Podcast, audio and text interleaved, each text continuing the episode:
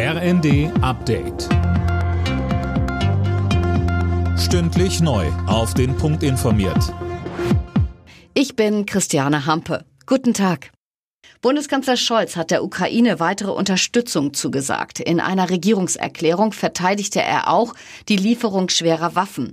Sönke Röhling, scharfe Kritik kam von CDU-Chef Merz. Ja, sagt, deutsche Rüstungsfirmen würden seit Wochen auf Exportgenehmigungen für schwere Waffen warten. Es würde schon lange nichts mehr geliefert. Scholz erwecke da einen falschen Eindruck. Katharina Dröge von den Grünen warf Merz dagegen vor, Bierzeltreden zu halten. Das sei schlechter Stil und werde der Situation nicht gerecht. Den Linken ging es generell zu viel ums Thema Waffen. Dort sieht man keine Bemühungen, Frieden zu erreichen. Und auch die AfD forderte, die Regierung solle nicht nur mit Kiew, sondern auch mit Moskau reden. Amok-Alarm heute an einem Gymnasium in Bremerhaven. Dort stürmte heute Morgen ein bewaffneter Täter in die Schule. Eine Schulmitarbeiterin wurde verletzt.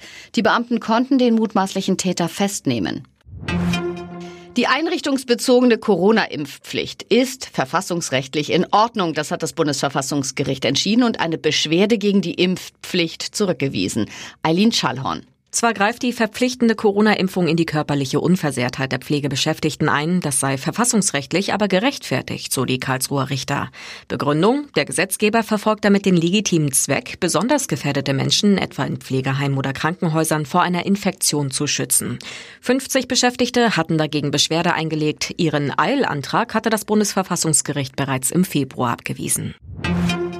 Bei einem schweren Busunfall in der Nähe von Salzburg sind rund 20 Menschen zum Teil schwer verletzt worden. Der Reisebus, der vom Kosovo auf dem Weg nach Deutschland war, war in einer Baustelle gegen eine Betonleitplanke geprallt. Alle Nachrichten auf rnd.de